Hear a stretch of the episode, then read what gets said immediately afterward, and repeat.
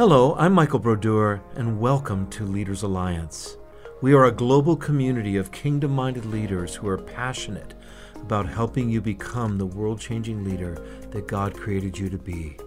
Join the conversation.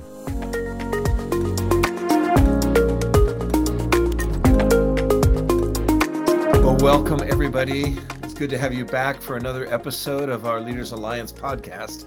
And I'm super excited about today because I have a good friend who I just uh, have grown to admire. Stu Glassborow will be with us in just a few moments. Uh, and uh, Stu is the pastor of Catch the Fire London, along with his wife, Chloe. And they're also uh, just amazing ministers in a number of different fields. We'll be talking all about that. Uh, but as we get started, let me just say a little bit about Leaders Alliance.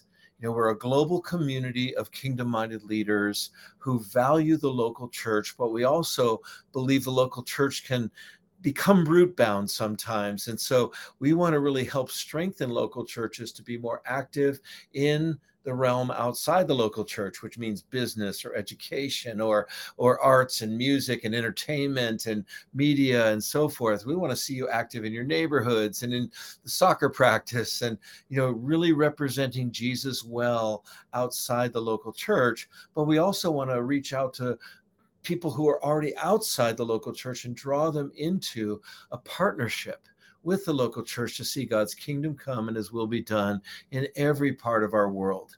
And so this is what our passion is. We have a, a, a weekly meeting, and this is the first week of the month that we've just had. Uh, you know, the, the, where we have a special guest like Stu coming on, and we have hub meetings throughout the month.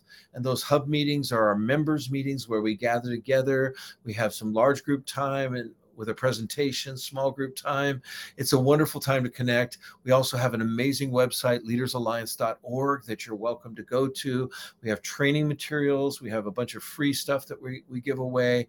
And then we also have, obviously, the YouTube uh, and uh, our social media. But please check out our YouTube channel uh, for free access to all of our previous podcasts.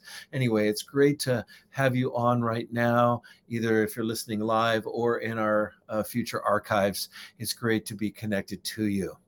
Well, Stu Glassborow, why don't you come online now? And I, I want to just uh, introduce my friend.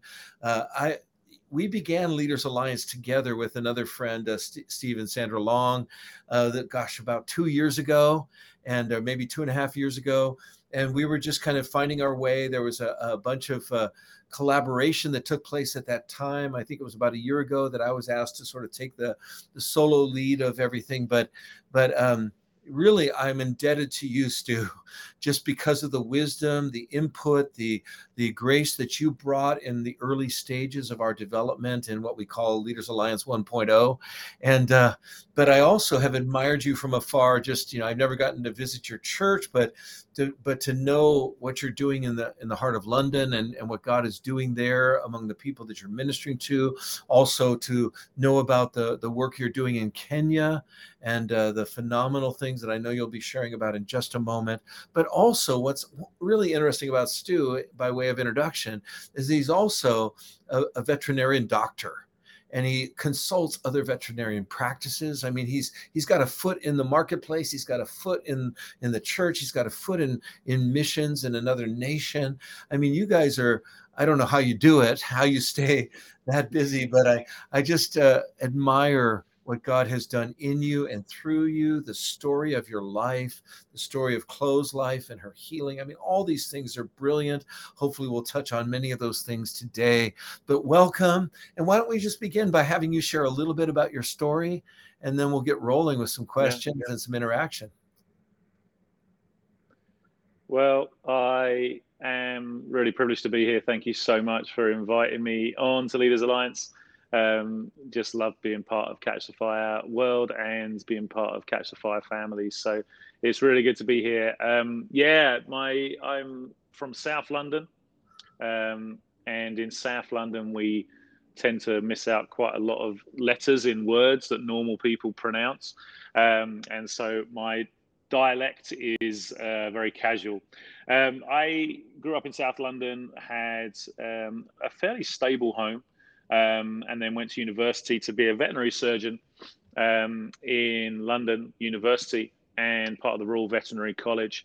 And as part of when I was in my, I think it was first year, I did research into what happened to the body of Jesus. In essence, trying to give me a, an out and disprove Christianity. Um, ended up becoming a Christian. Um, was a very intellectually based Christian for a couple of years at least, um, and was discipled by the Navigator movement, which was um, Bible Bible reading, study, memorization of scripture based. Um, and then when I had finished university, moved to a place called Chorleywood in northwest London, and then met my wife and her family and her church, and got introduced to the Holy Spirit um, in a way that I hadn't recognized before. And then the big change in our life was in 2003 when Chloe got healed from five incurable diseases and that messed me up for a few years. And so I, it took me three years to even start to compute what had happened in my wife's body. The evidence was in front of me, but I had no grid for it whatsoever. Um, I don't know, I didn't know the language then, but I think I probably, if I was a Christian at that point, I was definitely a cessationist. Um, I just didn't have any grid for it and had no desire to have a grid for it. Um, and then Chloe got healed. Um, she went from being told she'd be in a wheelchair by the time she was 30 to skiing um, and eating whatever she wanted instead of being lactose intolerant. And yeah, the whole our whole life just turned upside down. And that was our journey into uh, the kingdom of God in more, much more of fullness, and certainly our journey into Catch the Fire with John and Carolina. Um, we started our mission in Kenya in 2006 and we've helped hundreds and hundreds of children come off the streets. Um, we're now building a village. We've nearly finished building the village um, to rescue, then rehabilitate, and then the, the the model is to reintegrate children back into families. Wow. Um, and so we're nearly there on that, and hundreds of families have been impacted by our social workers in Kenya, um, which has been absolutely extraordinary and just such a privilege to be part of. And then we planted the church in 2009. Um, first year of lockdown, everything, nothing changed. We went online, everyone was doing hunky dory, um, which is a British phrase. We were all doing fine. And I think first lockdown, everyone went through with adrenaline. Um, in the UK, we then had a second lockdown in November of 2021. Um, and people just knew that was a month, therefore it was okay. That actually ended yeah. up two months, but we kind of always thought it was going to be ending pretty quickly and then we had a third major lockdown at the start of 20 sorry 2021 yeah um, mm-hmm. and and a lot of people got very damaged by that lockdown the mm-hmm. psychological impact of the third lockdown really hit people in in the UK and across Europe and we're still discovering some of that um, in terms of the impact psychologically um, but yeah we then moved from a place called Wembley which um, soccer fans will know because that's the base of the English football team. And we're now in a village in London, but in a village area called Pinner. And we have seen an incredible momentum building of. I, I say to people, it's the first time we've had a local impact where we're seeing people walking in off the streets. We're seeing salvations every. We've seen five in the last two weeks, just one-on-one individual salvations. We're having Hindus and Muslims walking in our in our church. We had a drunk guy last Sunday morning um, who walked into our church, and they've just been attracted by the music sometimes, but the presence of God, and then they're hit by the love of God. But at the same time as this local, we're just about to open a, a coffee shop hub um, just down the road from where our church is, and that's going to be a, a sort of permanent base for Catch the Fire London. And at the same time as this, we're seeing impact through marketplace leaders who are receiving the message and the anointing and the impartation of the kingdom of God and taking that into workplace environments. And the testimonies that are coming out of our marketplace leaders is absolutely incredible. Um, loving, loving, loving the regional impact at the same time as a local impact, because I think that's what the kingdom is about. Well, that's amazing. Wow. You know, I, I'm, I'm getting tired just listening to all that you're doing. But um, I would love to explore each one of those. I don't know if we'll have the time to, because our real focus in this particular call is to talk about what God has taught you about leadership in general. And obviously, how it applies in the home, and how leadership applies in the church, and how it applies in mission on the mission field, uh, how it applies in the marketplace. Um, but but why don't you just give us a sense of like how has God brought you to the place where you can kind of bring all these elements together? And and I know also Chloe is doing the TV show, isn't she? I mean, that I mean, you guys yep. as a family, you as a couple, you're amazing. Um, how have you managed to kind of settle into each of these different roles, and how do you bring them together? How do you let's let me ask it this way: How do you lead yourself in the midst of these amazing leadership challenges that you're in?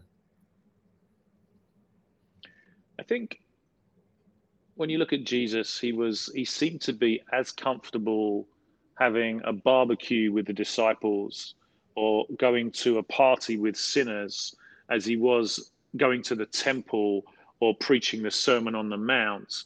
And mm-hmm. he he just he didn't divide all the areas of his life.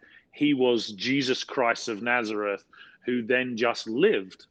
And i love that um, expression in matthew 28 um, 18 and 19, where it says, um, the, uh, the NIV says, go, go and make disciples of all nations. But actually, if you look at the original Greek, it says, as you go, make mm-hmm. disciples. Mm-hmm. And I love that as you go approach that Jesus had. He was here and he's healing the sick. He went there, he's healing the sick. He went there and he's multiplying bread. And he went there and he's raising the dead. And it was as he went through life that the kingdom of God came. And I think wow. for Chloe and I, um, we we we're not trying to separate everything. We're just trying to be Jesus wherever we happen to find ourselves. And so it's a bit of a Christian cliche now, but being the same on the platform as off the platform, being the same when we're paddleboarding on the coast of Norfolk as we are when we're preaching in Pinner in London, being the same when I'm talking to our ministry team leader as we are when we're talking to our Kenyan leader, the same when we're talking to a guy who runs a investment property business as another guy who's in acquisitions and mergers, the girl who runs our marketplace ministry is the head of an ultrasonography unit at a hospital in London. But I'm not judging where they're at in life. I'm leading whoever God puts in front of me and relating to them in the way that God talks to me about their life. And I think that's how we get through it all because it if you list everything that's happening, it just it, it's it, like you said, it's tiring thinking about it. But we're not busy yeah. we're just living and yeah. the kingdom comes as we move into these different areas of influence. That's so cool because that's you know i mean jesus said a, a, few things about this. In john chapter 5 he said i only do what i see the father doing. I only say what i feel see the father saying. Um, you used a phrase in an earlier conversation about dwelling place I'd love you to take a minute and just elaborate on that because I think it's really relevant to the question I asked, which is how do you how do you stay connected to Jesus in the midst of shifting from all these different, you know, expressions of leadership? Yeah, absolutely. I, I think the, the dwelling place dynamic, obviously the, the Bible uses different words for the same thing, but you know, the Hebrews in rabbinic literature would talk about the Shekinah glory, and the literal definition, according to Hebrew literature, of Shekinah is where the the the presence of God dwells.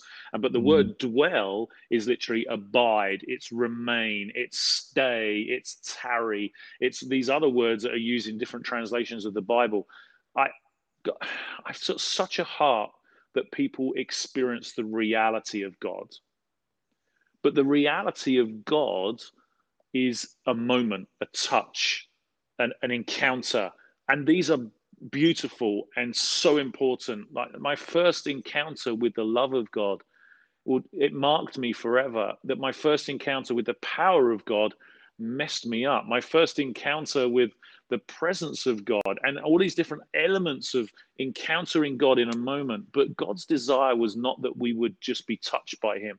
God's desire mm-hmm. would, that, would be that He would dwell with us yeah and so the you know the tabernacle and then the temple and then the the the indwelling presence of the Holy Spirit, all of this is a momentum towards our connectivity with God being permanent and sustainable and maintainable. And so, knowing that we're temples of the Holy Spirit is, you know, talking about reflected identities. When we look at the fact that He is the Holy Son, we are temples of the Holy Spirit. Looking at Him and who He is allows us to see us and who we are. But we're temples of the Holy Spirit. He's not going anywhere. He's a dwelling God that desires to dwell. And so, I think learning. Um, Kathryn Kuhlman said, you know, that the Holy Spirit is more real than any human being. Um, mm-hmm. And we mm-hmm. learned that from Carol Arnott. And and we've tried to discipline ourselves to not to not be dividing our life into this is where God is in charge and this is where I'm in charge, but just saying mm-hmm. we're obedient, like you said, we only do what he see we see him doing.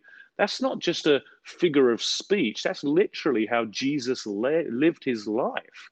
He mm-hmm. he only he didn't say I only do it in Christian meetings. it was not I only do what I see the Father doing when I'm in a prophetic flow. It's like that was his life. And so every oh. time he he ministered, every time he spoke, every time he made a joke, every time he walked down a road, he's he's reflecting the behavior of the Father.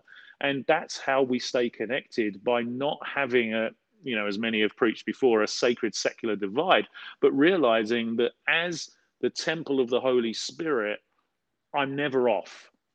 Yeah. We had a we had our team at church who, who were like, you know, are we on or are we off in this meeting? And I'm like, whoa, whoa, whoa, whoa. There's no such thing as off.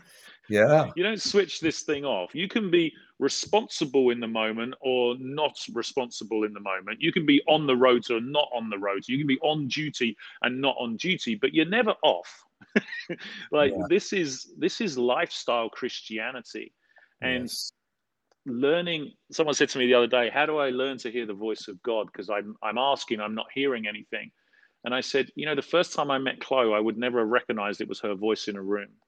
Mm. but spending time with chloe i now know her voice.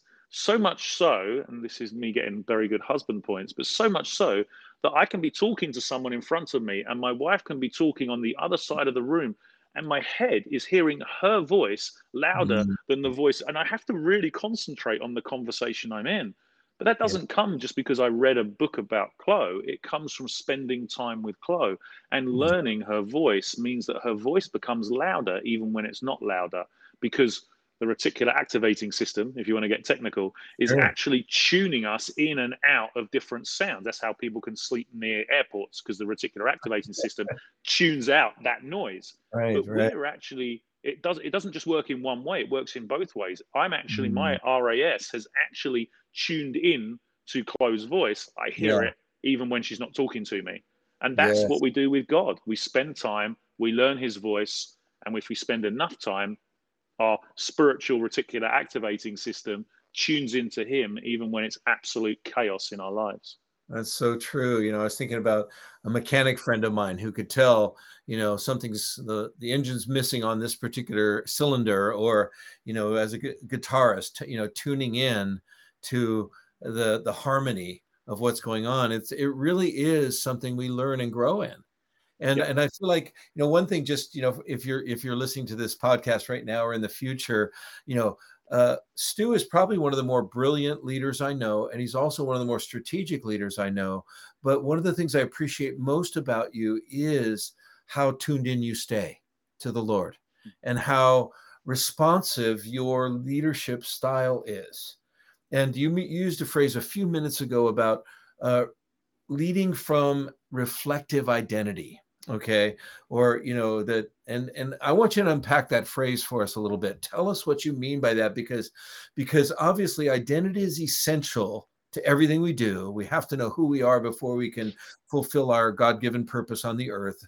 Identity is crucial but you're talking you're using a phrase reflective identity. I want to I, I want to have you kind of build from there and let's let's see if we can explore that concept a bit more so the, the, reflected identity concept comes from Genesis 1:27, where it, he talks about the creative narrative of the fact that we are created in His image, And the problem with the world, particularly at the moment, is that they're they're making up their own identity. Individuals are are just fabricating identity.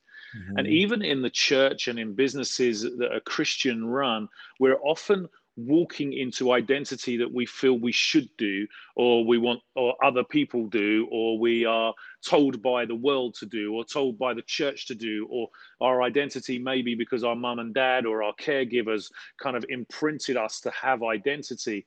But actually we're made in his image. Mm-hmm. and again the, you know these these words in the bible they're not just there by accident. They're not just nice concepts. I'm made in the image of God. And so when I'm looking to find who I am, I can't even look to my own parents because they aren't perfect. I have to look to God. And what I mean by reflective identity is that if I can look and see God, whether it be in the scriptures, whether it be prophetic or visional, but I look and see God, and then I find myself in who I see God to be. Mm. And so mm. my identity is not built on my history. My identity is not built on circumstances around me. My identity is built on the fact that I look to God and I see a reflection. You know, in the same way that mm. Hebrews 1 3 said that Jesus was the full representation or reflection of God's um, identity. We, we, we look, we see God. And then when we learn about God, we can learn about ourselves. And in different moments, and this is why we have to be people who can hear the voice of God and be led by the Spirit. Even in our Bible readings, we're led by the Spirit because the different things that we find of God in our scripture readings, we will learn about ourselves. And if we are truly being Spirit led, He will lead us to the bits that show us about us in that moment in that season of life. And so if I look at Jehovah Rapha, the Lord who heals, I'm looking at um, the fact that he's a healer. What does that mean? I then have questions about myself and I can get reflected identity on, on multiple mm-hmm. different fronts. Firstly, Jehovah Rapha doesn't actually mean the Lord who heals, it means the Lord who keeps you healthy. And so mm-hmm. healing is part of that. Mm-hmm. But the Lord who keeps me healthy, okay, I'm supposed to live a life of health. Mm. That's part of my identity. Sickness yeah. is not part of my identity. Disease is not part of my identity because I've seen the identity of God, the Lord who heals thee, the Lord who keeps you right. healthy. But right. also, I find in him and his identity as a healer, my identity of health, but also my identity as a healer. And so I start to learn about my God given mandate to heal the sick and raise the dead and, and cast out demons, all health orientated actions because I find reflected identity when I learn who he is. That's so good. Wow, that's I mean, that, and that obviously applies to a number of other areas in our life. You know, the uh, I mean, the multifaceted nature of God really reflects back to a multifaceted dynamics of of identity that we need to walk in as believers. And ultimately, I mean, where we're going to get to is that all true leadership if it's true leadership, will flow out of that place of identity. In other words, who you know yourself to be in the presence of God through the scripture, through your personal encounters with Him, and so forth, will actually shape your inner being in such a way that what projects out of that will have integrity and it'll have intentionality and it'll have all the dimensions of kingdom leadership. So why don't you take it in a few more directions? You know, what are some of the other aspects of identity that can be reflected and ultimately will serve as a fountain of of of leadership flowing out of us with authenticity? I think you know one of the things that Bethel has has taught the world is about the royalty of God and the royalty of our identity. Yeah. But again, we're kings because He's the King of Kings. And so we get to lead as rulers. We look and then we find in the scriptures what that means yeah. and what that doesn't mean because there were good kings and bad kings. So we get to look at God being the King of Kings, and that defines how we behave as rulers in the areas of influence and leadership that we have. And so, you know, I, I think that we've got two different things happening here, but both of them need to come together. One is the is the true identity of who God is and how we pull on that to find our own identity. But then we have the the the the, the communion with God and the individual momentary kairos moments with God, which mean that we can only do what we see Him doing. And so we know who He is, we find out who we are, and in that place of communion and intimacy with Him, we get to reflect Him into the moment. And so I was with um, a lady at church uh, two weeks ago who didn't know who she was in any shape or form. And so I'm like, God, what do you need? What does this person need right now? Well, what they needed in that moment was looking at Jesus and seeing her with the with the woman who was caught in adultery. Okay, I look to Jesus and I see a person of compassion. Okay, mm. that reflects into me in this moment. And she needed the compassionate side of me reflecting the compassionate side of God. Whereas there was someone else at church the same day, and what they needed is I asked God, okay, what do they need to be led by right now? What do they need to see of you right now, God?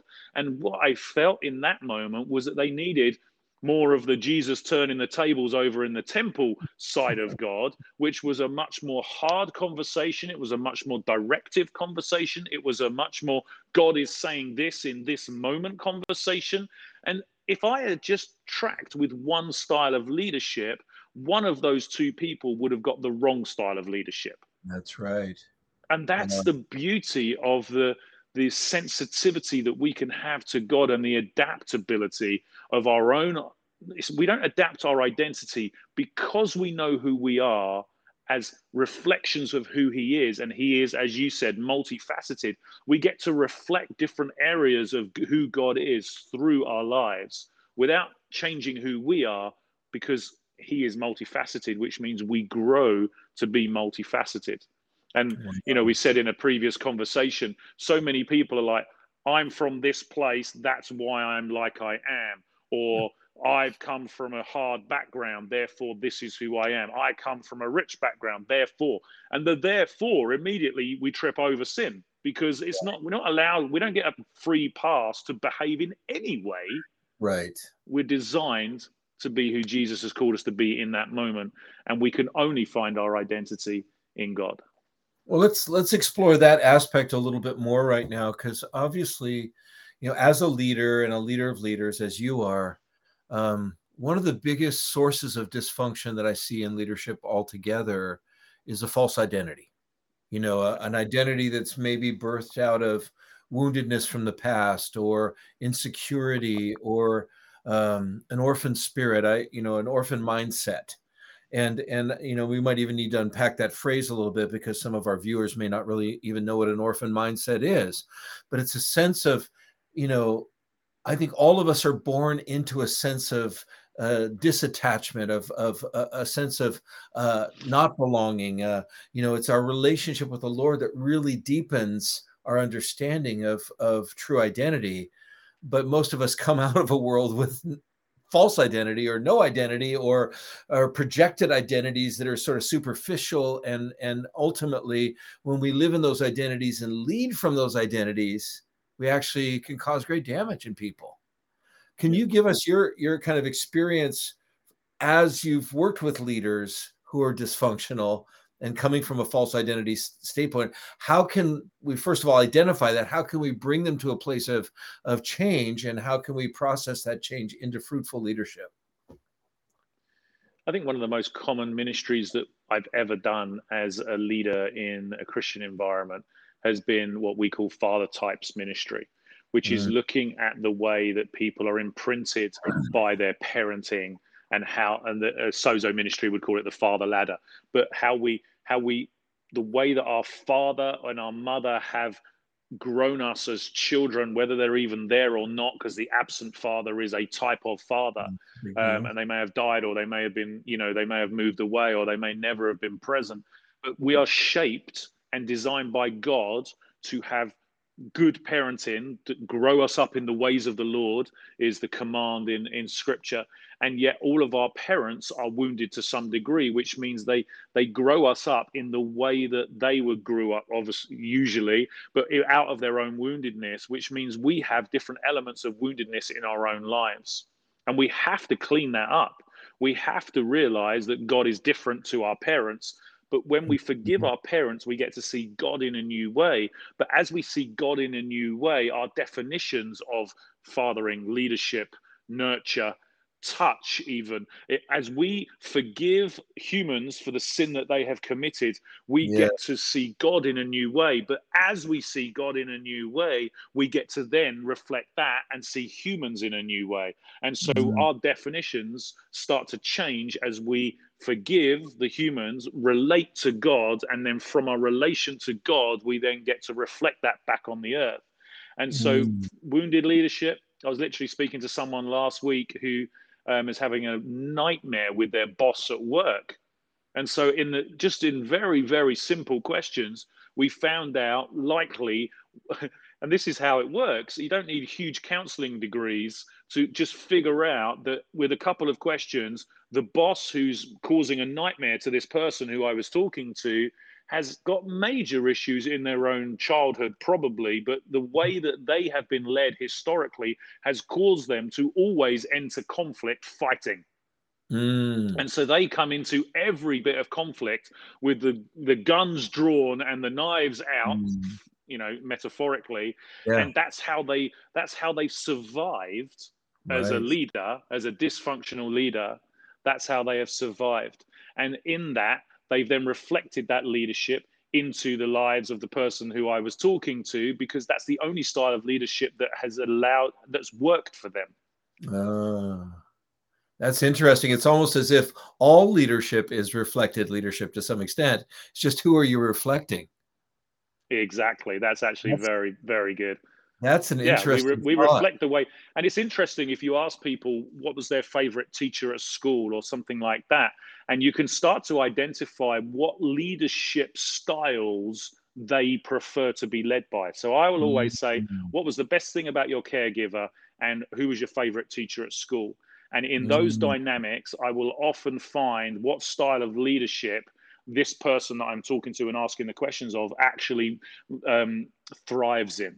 Right. Because they'll say, oh, it was Mr. Bird in year four. And in year, why was Mr. Bird your favorite teacher?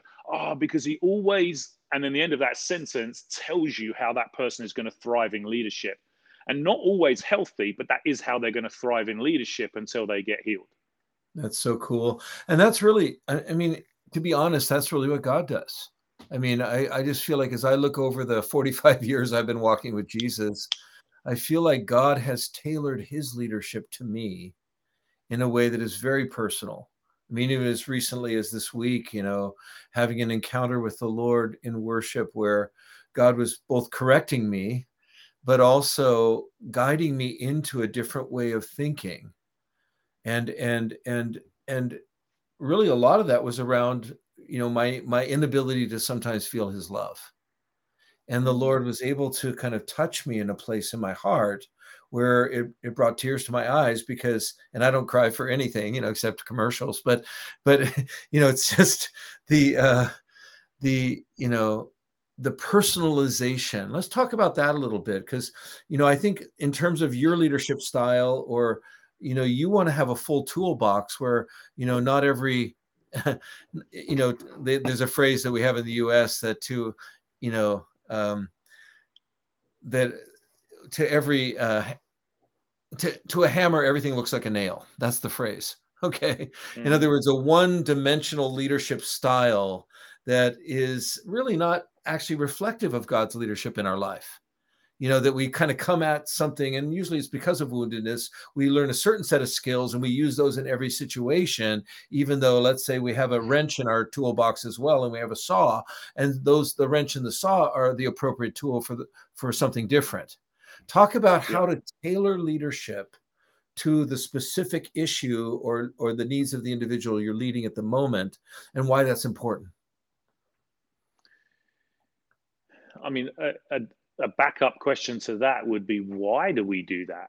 Yeah. And I think yeah. the reason that we do that and that we're not adaptive in our leadership is because of insecurity in and of yeah. itself, That's or right. it's ignorance. We're either insecure and therefore this is the way it must be because of our own woundedness and I protected myself and this is what works and therefore I have to stay in that lane, um, or ignorance because we just, this worked. It worked right. with this person, therefore it works, and that's how we do it. And you, right. you see that um, in sporting teams in the UK and and you suddenly see blow-ups with certain types of sportsmen being led by this person but then another sportsman in the team will be like it's the best leader ever they're the best thing that's ever happened in my whole life i've never been more motivated and then there's someone else who just walked out the club because they got exactly the same leadership style because it's ham- to every hammer everything's a nail why right. do people do that because of insecurity or ignorance now That's insecurity good. needs healing ignorance just needs awareness and so, yeah. even as people are watching this, the awareness side of it, we're like, oh, there are more ways than one of leadership. All right, now I'm in there. Now that I'm aware of that, I can just adapt. How do yes. we adapt? I think asking the questions. When I'm with a business leader, I'll always say, right, how many staff have you got? I've got 15 staff.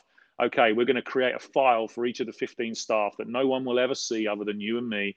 And I want you to learn your staff. That's so good. What makes them happy? What makes them mad? Where are they in distress? Where are they thriving?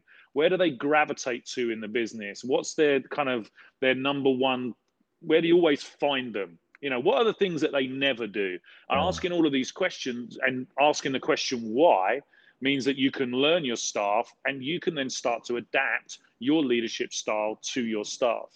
Mm. And I'll mm. ask questions like, what are their hobbies? But why? What's their favorite film? What's their what you know? What do they do when they're off? How do they de-stress? And all of these sorts of questions allow you to learn people that you're leading. And because the answer to why, why do they do that? Why do they feel that? What's the mm. what's behind the answer gives you so much information. Wow. And you know, there's a person who said to me once in my team, Oh, it just annoys me about that person. And I'm like, What annoys you? They never say please or thank you. And I'm like, they always say please or thank you. But my, my internal, my leadership, my, my soul was like, that's not true. I really like that person. They always say please. Right. But my leadership gift kicked in and I'm like, okay, I have now learned something about this person. Right. And so even in their complaining, I'm learning about them. Right. They get distressed when people aren't polite. All right. Yeah. Well, it's politeness doesn't cost me anything. So when I'm leading them, I'm putting please and thank yous in. I hope I do that anyway. But with them, I'm very intentional about the please and thank yous. It's a free win for me as a leader. And people say, oh, I don't know if I've got the time to learn my staff or learn my church or learn whatever it may be in, in terms of leadership. And I'm like, but if you don't learn the people that you're leading, you're missing so many free wins. That's and so good. Mostly happy staff happy leaders are better leaders and better staff. That's so good. And so learning them and adapting my leadership according now, you don't adapt to their woundedness, but you can work with their woundedness until they're healed. But you wow. do adapt to how God created them to be and how life has shaped them to be. No, that's so good. You know, I mean, that's really a lesson that we need to learn because I think that when we think about organizational leadership, we sort of see all the people as one lump and we're leading a mm-hmm. group of people, but not leading individuals. And I think it's really yeah. interesting in the scripture. You know, one of my favorite sort of uh, apostolic definitions is found in First Corinthians 3 and First Corinthians 4 First Corinthians 3, you have Paul as a master builder leading an organization, you know, making sure everybody does their job. In chapter 4, he says you have many teachers, not many fathers. He he's he's talking about individual leadership and the two need to come together or we're going to have big problems. If you're just leading a lump of of people, a, a group of people, you're to you're to fall into that one size fits all sort of conveyor belt leadership style and you're going to miss the opportunity as you said to customize leadership in a way that gives you many wins. But the, the problem i think is that dysfunctional leadership will still it will still meet the needs of a certain part of the population. Oh and yeah. so this leader who was this leader who was causing grief to the person i was talking to yeah. They've got lots of happy people in their team as well. but I bet you if you did a survey, they've had turnover and staff attrition of the people that don't like that style of leadership. Mm. And this mm. one leader is behaving in one way to all of her staff. And she will feel justified and validated in that because she's got people who really love her and really love her leadership style, right. not realizing that all the people that didn't love her or her leadership style left. Right. No, that's and we do so that in churches. We're like, we're going to do this and we're going to do this and we're going to carry on doing it. And look how many happy faces we're seeing, not realizing that some other people have already left because they didn't vibe with that leadership right. style. And so, if we're able to say, actually, I can be flexible and I can be adaptable to dependent on, yes, the need of the person, but more importantly, as we always say, obedience to God trumps everything else. Yes. So, being sensitive to God and sensitive to the needs of the people we, we are adaptable without actually having to sacrifice our identity in the midst of it. Because our identity is not about function. Our identity is about who we are in christ. And so our identity isn't you are a funny communicator. That's not part of an identity. That's a function right. you are a straight communicator you are a wisdom filled communicator that's not a, that's not identity our identity in Christ allows us to be strong enough to adapt our functionality. And right. I think that's where the reflective identities of God coming into our lives, because He's adaptable to all of us. Every single one of His creations is completely different, and yet He meets us all in the place of need and the place and the speaks to us all in the way that we can hear it. I mean, how crazy is that? Some people have pictures, what, some people have visions, some people have dreams. That's right. Isn't that what Jesus modeled too? With the you know the woman caught in adultery or at matthew's house or you know the woman who broke the alabaster box over it you know it's like in each setting or the rich young ruler it's like in each setting he had a very different tact to take and and yeah. and i know for for instance as we said earlier that that was obviously being responsive to the heart of god at the moment but it was also i think the ability for jesus to be as um, responsive to yes. each situation and and that's one of the things that you know um you know we we've talked about before and obviously everybody has a different opinion about but there's different gift mix groups in scripture. When we have ephesians 4 we have romans 12 um, but we see diversity in that. You know the one i love in, in ephesians 4 is it says when jesus ascended he gave five gifts and really all those gifts are gifts he operated in. They were all parts of his nature. And then what he said is, and I think the big mistake we make is we make it all about verse 11 when really it's about verse 12 to equip the saints for the work of ministry. Well, in what sense? Well, in those five senses. So even as somebody who's, let's say, wired to be more, let's say, apostolic and teacher in my gift mix, I still need to learn to be more pastoral too like you were saying, you know, that exactly. just because you're from a certain region doesn't give you permission to be rude, you know. It's like I yeah. still need to love people even though it's not my primary default. So that yeah. adaptability, how do we keep ourselves that fluid? How do we keep ourselves that adaptable? Because that's really what I think you're saying reflected leadership is all about.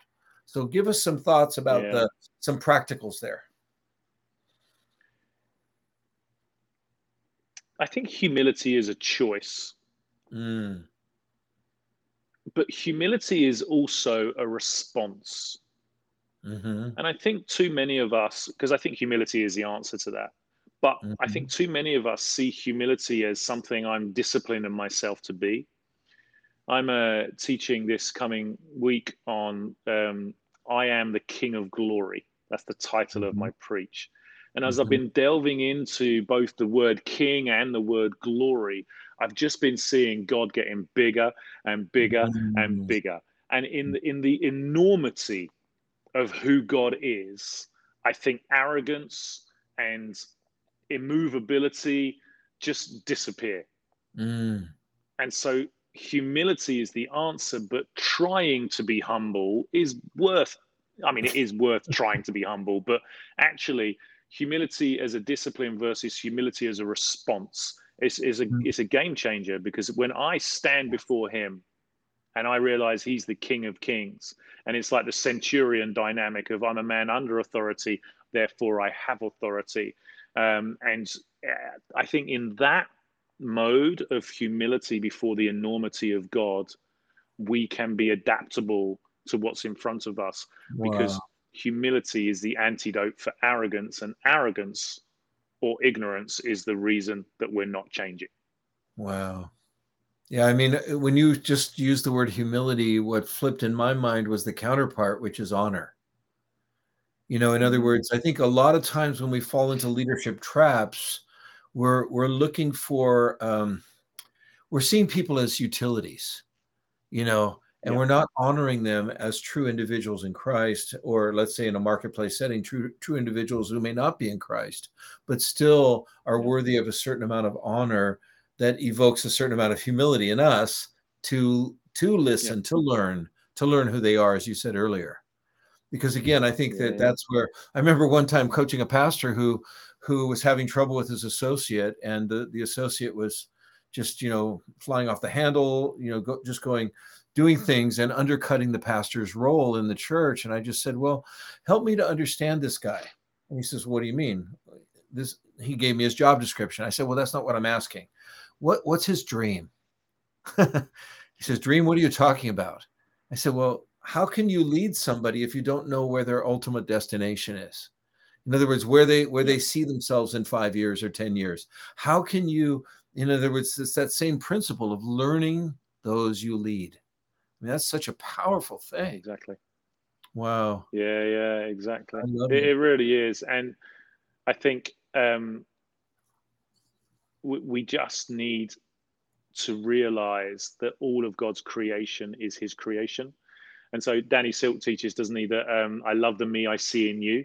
Yeah, And that phrase is, is part of our culture now at Catch the Fire London. We're kind of like, we always kind of joke about it. But the, the point of the statement is, and uh, we've talked about this in another conversation, that if I understand who God created me to be, then I start to become confident in who I am. But there's a very fine line between confident in who I am and then the next step in that journey, which is who I am is right, yeah, which is logical because God made me who I am. Therefore, it must be right. But the next step from I am right is if you are different, you are wrong right. because I must be right because God created me like this. And you don't even the soul doesn't even compute that God created the person differently.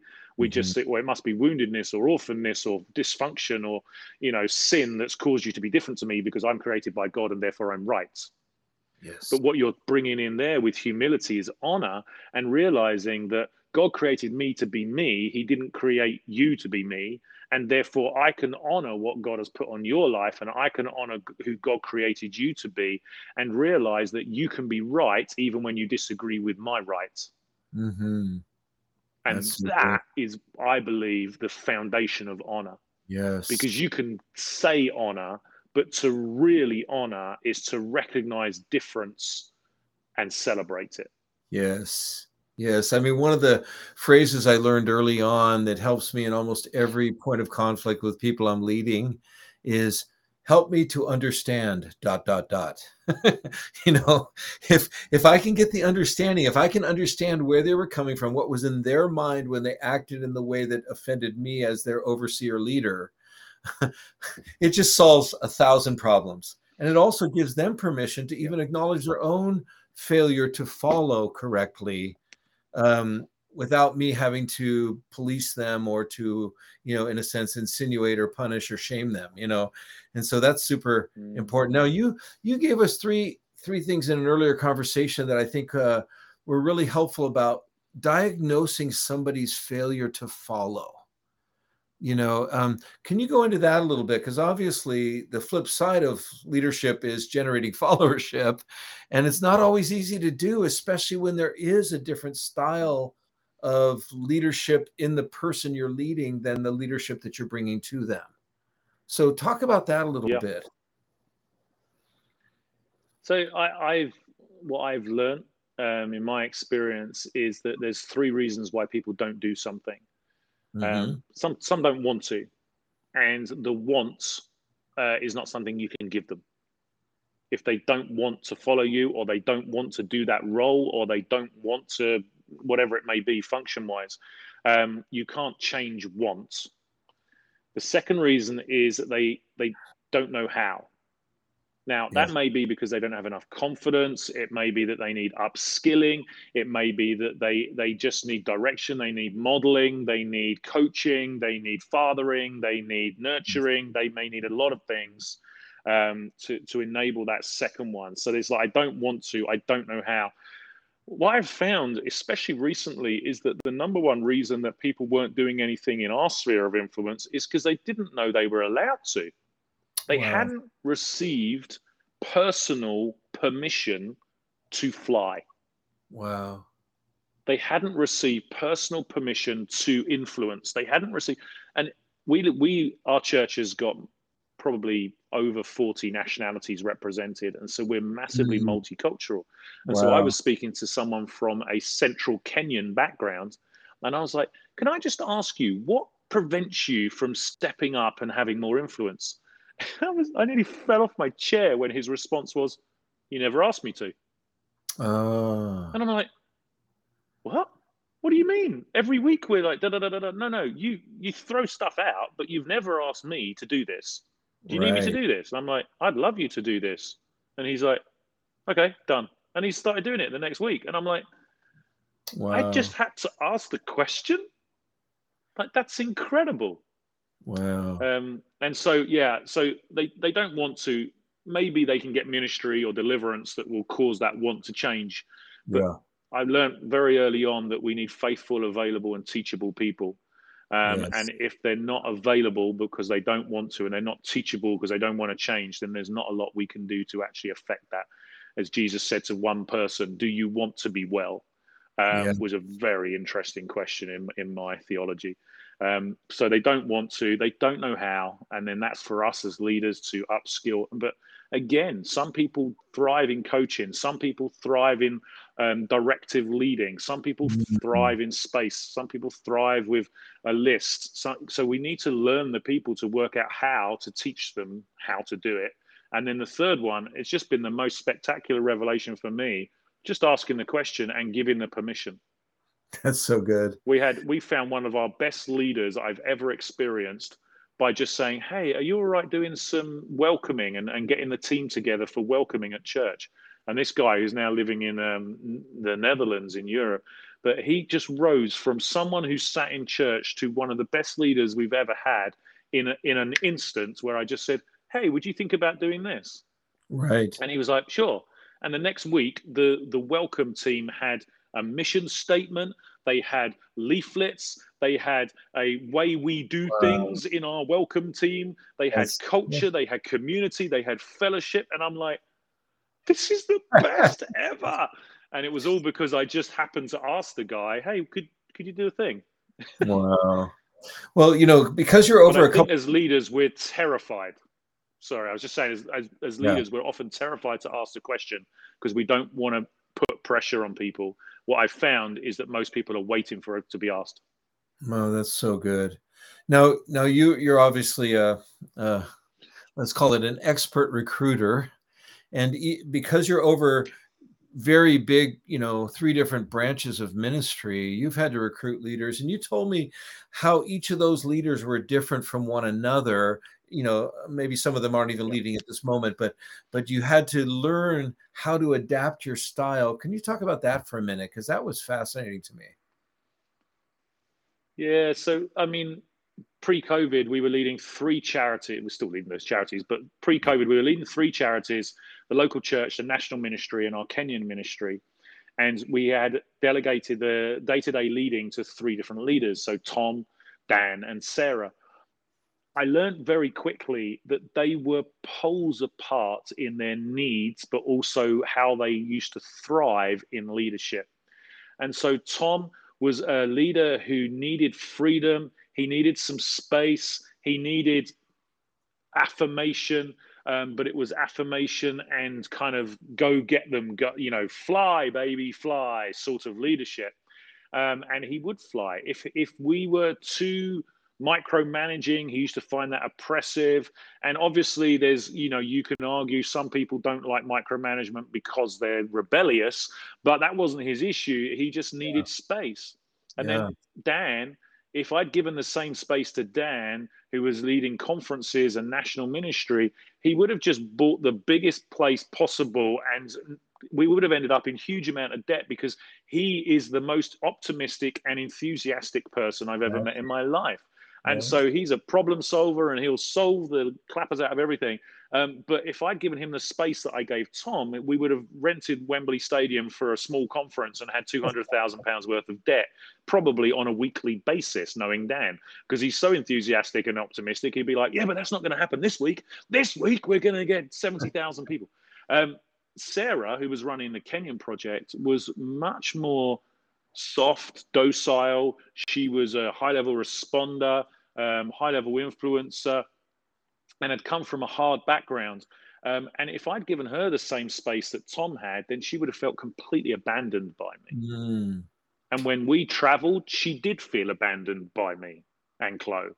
Wow. And so she needed constant communication and connection, not because she's wounded, but because mm. that was the style of leadership that she thrived under. And mm-hmm. so if I'd given Dan that kind of affirmatory leadership, he probably would have just sat there and received it and never done anything. If I'd given Tom that kind of constant attention, he would have felt oppressed. But Sarah needed it. Whereas Dan needed sort of shepherding, Sarah needed, I would say, fathering, and Tom needed colleagueship and, and coming alongside and cheering him on. And they're completely different styles of leadership. And so I had to learn very, very quickly that each person needs a different style of leadership, whether that may be healthy, unhealthy, wounded, dysfunction, doesn't matter. That's who they are. They're in the place of leadership. And it's our job to, in the journey of healing. But until they're healed, we're still dealing with their dysfunction.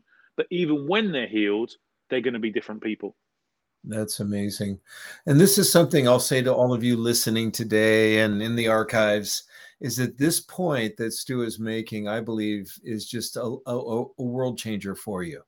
In other words, uh, reflected leadership is not just reflecting the identity that God has given us through our sonship, through our, our place of healing in the Lord, through the scripture, through the truth of his word, but it's also being responsive to the actual needs of the individual. I would just say, leader, most of your frustrations are probably rooted in a misunderstanding of what Stu just said.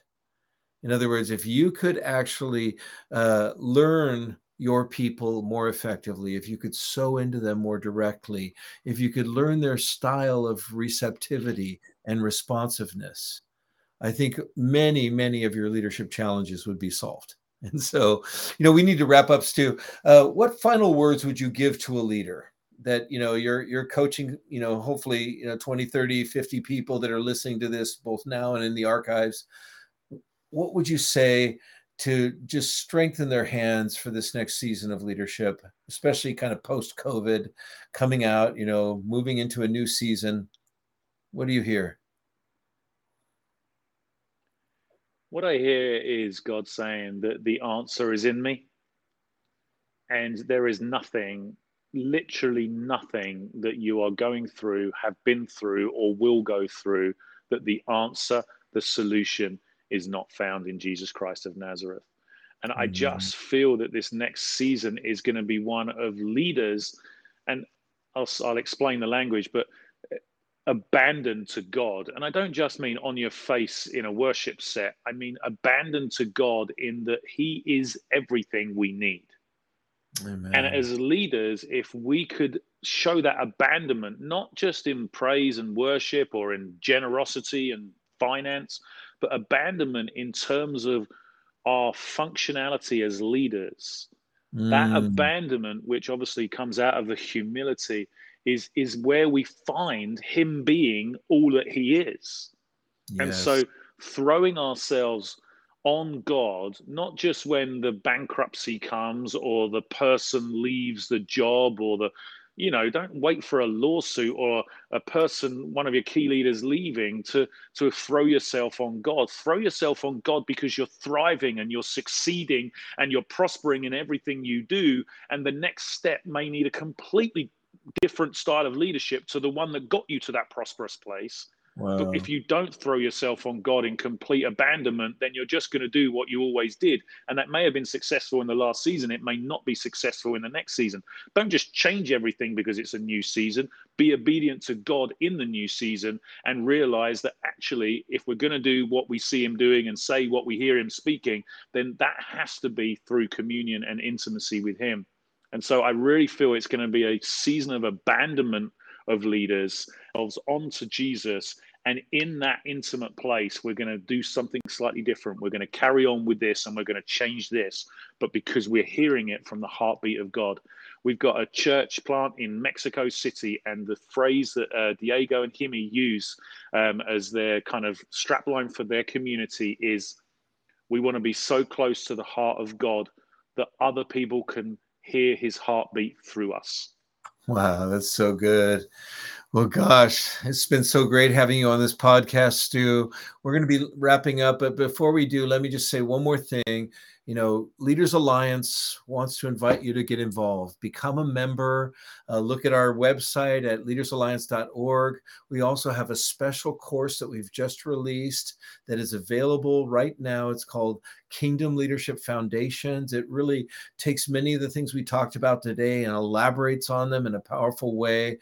And and honestly, what what Stu brought today is typical of the different leaders that we have speaking. They're, they're seasoned leaders who have gone through life and have processed their leadership in the presence of God and are now able to share truths that I believe will continue to edify you into the future. So, anyway, welcome. We, w- we want you to be involved with us. We meet every week on Wednesday, so join in. Stu, could you just pray a short prayer of impartation as as uh, we wrap this up now? Yeah, Father, I want to thank you that you sent your son so all of this is possible. Yes. And we're not just talking speculative, hopeful statements, but we we know this is possible because Jesus died and rose again.